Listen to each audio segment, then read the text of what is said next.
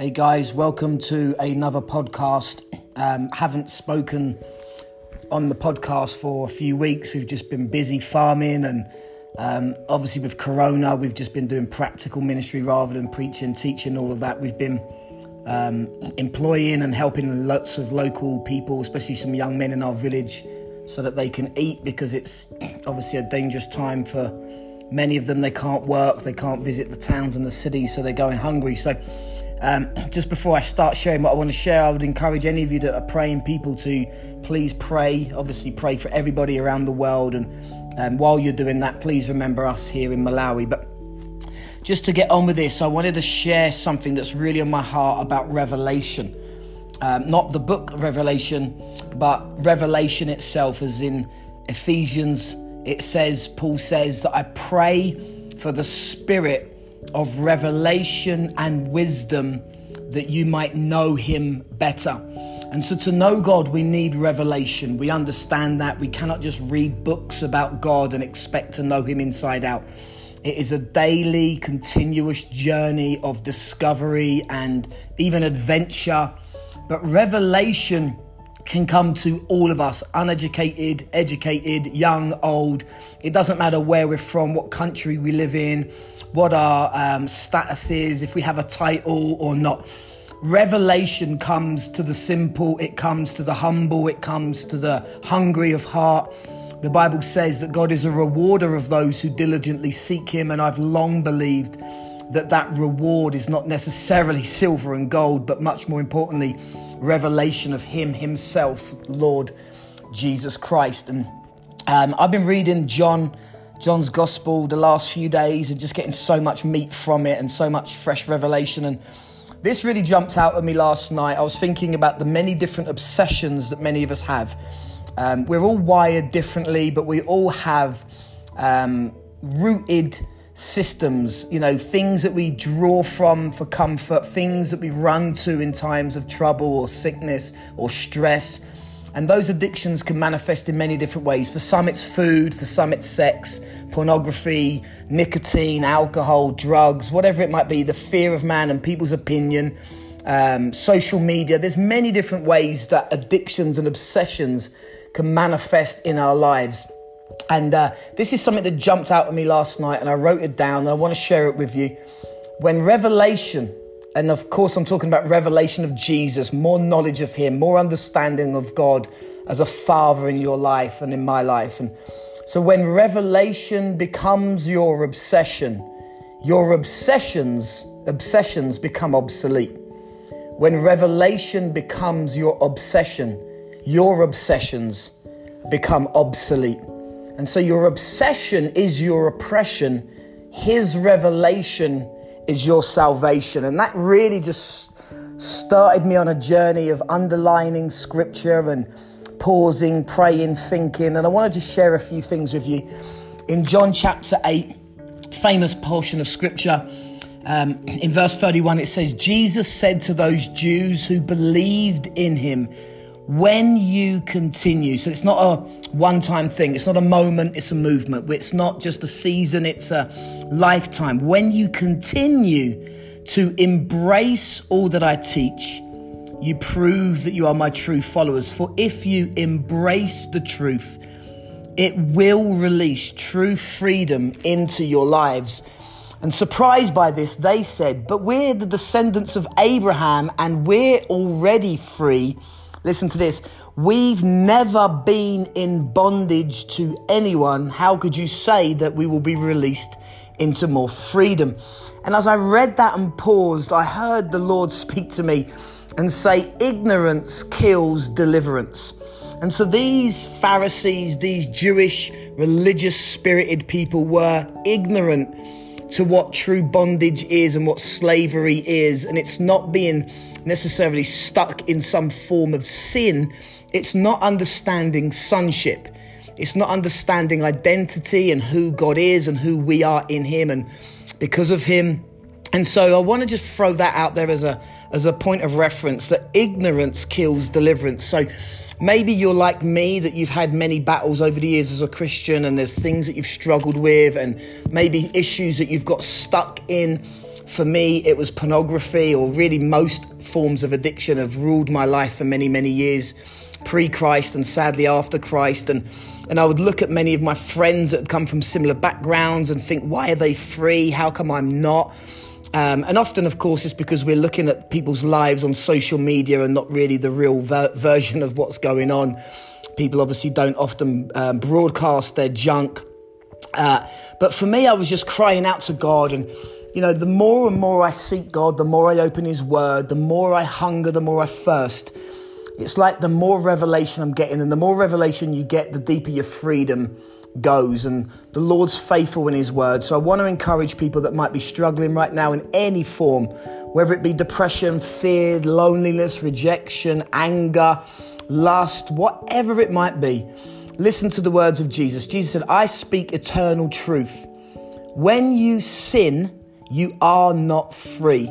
It doesn't talk really necessarily here about the odd mistake, but of course, a lifestyle of sin or, or just a uh, undisclosed lifestyle of sin. It says you've become a slave in bondage to your sin, and slaves have no permanent standing in a family like a son does. Underline that. For a son is a part of the family forever. So if the Son sets you free from sin, then become a true son. In other words, to be free, you need to be a son. You need to understand sonship and the identity of being a son or a daughter in Christ. And it says, and be unquestionably free. I'm reading from the Passion Translation, which is my favorite right now. Even though you're a descendants of Abraham, you desire to kill me because the message I bring has not found a home in your hearts. And so I want to just encourage us that uh, many of us visit churches, many of us attend church, many of us di- uh, dab, dabble with the Bible, many of us throw up a few prayers, of course, and often we can think we're doing great.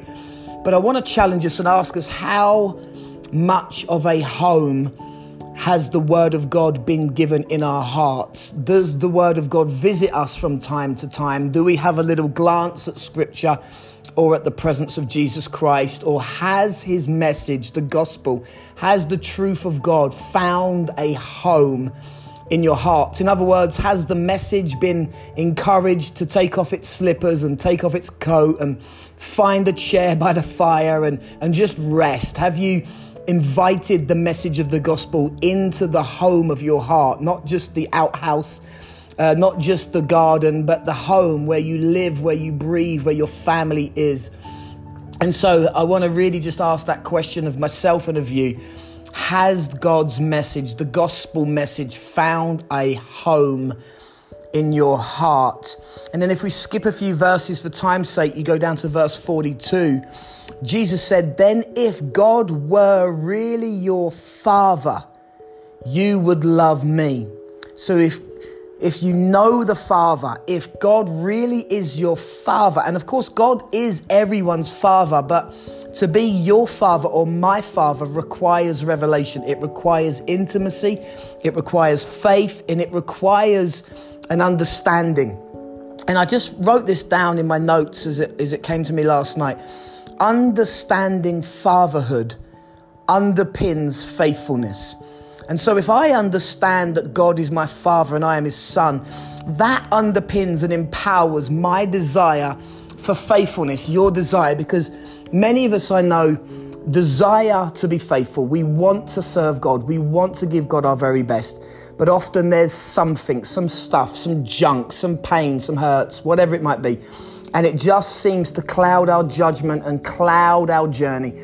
And, and I'm really convinced more and more that understanding the fatherhood of God will underpin the faithfulness of man. And so Jesus goes on to say, I've come from his presence. I didn't come here on my own, but God sent me to you. Why don't you understand what I say? You don't understand because your hearts are closed to my message. So he's challenging them to say, as I re- said earlier, that the message has not found home in your heart. Often our hearts are hard and closed for whatever reason. Sometimes we're hard hearted, oftentimes we're just hurt hearted. And so we block our hearts from the truth of the gospel, and the Lord can't really move in and do what he wants to do. Skip a few more verses. Verse 47, Jesus says, If you really knew God, you would listen, receive, and respond. So, if we really know God, if we have revelation of God, if we understand God, um, obviously as much as we can this side of eternity, we would listen. In other words, we would be attentive, we would pay attention, we would create time and space in our day to hear from God, listen to His written word, listen to His spoken word, and we would receive that word, those instructions, that direction, that encouragement, that correction, whatever it might be. We would receive the word of God, you know, like the parable of the sower. Um, we would receive the seed into the soil of our hearts, and then we would respond. So we would find ourselves convicted and moving according to those words from the Lord with faith we would have faith. Faith would arise in our hearts and we would take action from that faith. As James said, faith without works is dead. So let's just pray for more revelation. I want to encourage you, short podcast, but I want to encourage those that might listen to this to really pray as Paul the Apostle prayed for us um, to for the spirit of revelation. You cannot have the logic of revelation. You cannot have the intellect or the just mere, merely the experience. It is the Spirit, it's the Holy Spirit that brings revelation supernaturally. I believe last night I received revelation that the ignorance kills deliverance and understanding fatherhood underpins faithfulness. That all came out of a time of worship and a time of meditation and prayer with the Lord. And I want to encourage you to pray for yourself, for your friends, for your family, please include me in that prayer that the spirit of revelation and wisdom would cause us to know God more. Pray that you would strengthen your sonship because to strengthen sonship is to weaken sin. So, to strengthen your identity as a son and obviously Him, God, as a father as that strengthens in your understanding through revelation, not through intellect, not through um, anything else other than a revelation from the Holy Spirit, it weakens any sin, it heals rejection, it it binds up any brokenness and it brings more freedom and more joy and more peace into our lives. So, guys, I'm just going to finish with a quick prayer for you and for me. Um, just close your eyes, put your hand on your heart, and just receive and ask the Lord with me and just say amen as I'm praying. Father, I pray as Paul the Apostle, um, Paul the Apostle t- encouraged us to pray in Ephesians that the spirit of revelation and wisdom would give us knowledge of God, intimacy, knowing Him and being known by Him. Father, I pray for all those listening that we would learn how to embrace all that Jesus taught us and the truth of his word, and it would release that freedom into, into our lives. Lord, wherever there's ignorance that's killing our deliverance, wherever there's a bondage or a blind spot in our understanding, Lord, that you would come and bring clarity, bring light, bring truth, that we would see with the eyes of faith, we would see with the eyes of sonship, daughtership. We would know that our Father loves us because we can see that demonstrated on the cross and that the understanding of you, Lord, as a father would underpin our faithfulness towards you as sons and daughters and servants of the Most High God. I pray that the message of the gospel would find a home in our hearts, it would find comfort and receptivity and attentiveness. And Lord, that your word would come strong and rich and daily overwhelm our pride, overwhelm our pain, overwhelm our fears, overwhelm our obsessions. Come and be Father in the home of our hearts. And Lord, help us with understanding. All through the Proverbs, it says, Get understanding, get understanding. So, Lord, I pray that we would understand the truth of your word and our hearts would never be closed to your instruction, to your guidance, to your comfort, to your correction, to your empowerment. Lord, strengthen our sonship so we can weaken the power of any temptation and sin within us. Help us to walk through this time of crisis with encouragement, with faith, with victory, with valor, with the preaching of your word, whether that's through the media or to neighbors, friends, and family. Lord, help us to still share boldly and fearlessly the message of the gospel that many might turn and face you and come to know you as a heavenly Father, and that their sonship, their daughtership would, would propel them into the most glorious freedom and victory in the name of Jesus Christ. Lord, do all of this and start with me, I pray, in Jesus' mighty name. Guys, God bless you. I will try to do a few more podcasts, especially during this time of crisis where many of us are locked down a little bit. Um, go follow us on Instagram or Facebook. On Instagram, it's Rob Joyce79, and you can follow our charity and ministry, which is STN underscore missions. Uh, you can find me on Facebook as Rob Joy. It's a public figure page. Go like that page and you'll see many of the things we post there. And pray for us, pray for our ministry, pray for Malawi uh, as we are praying and blessing you right now, wherever you are in the world. We pray healing to your bodies, strength and wholeness, and of course, faith to rise up in the midst of this dark time. God bless you all in Jesus' mighty name.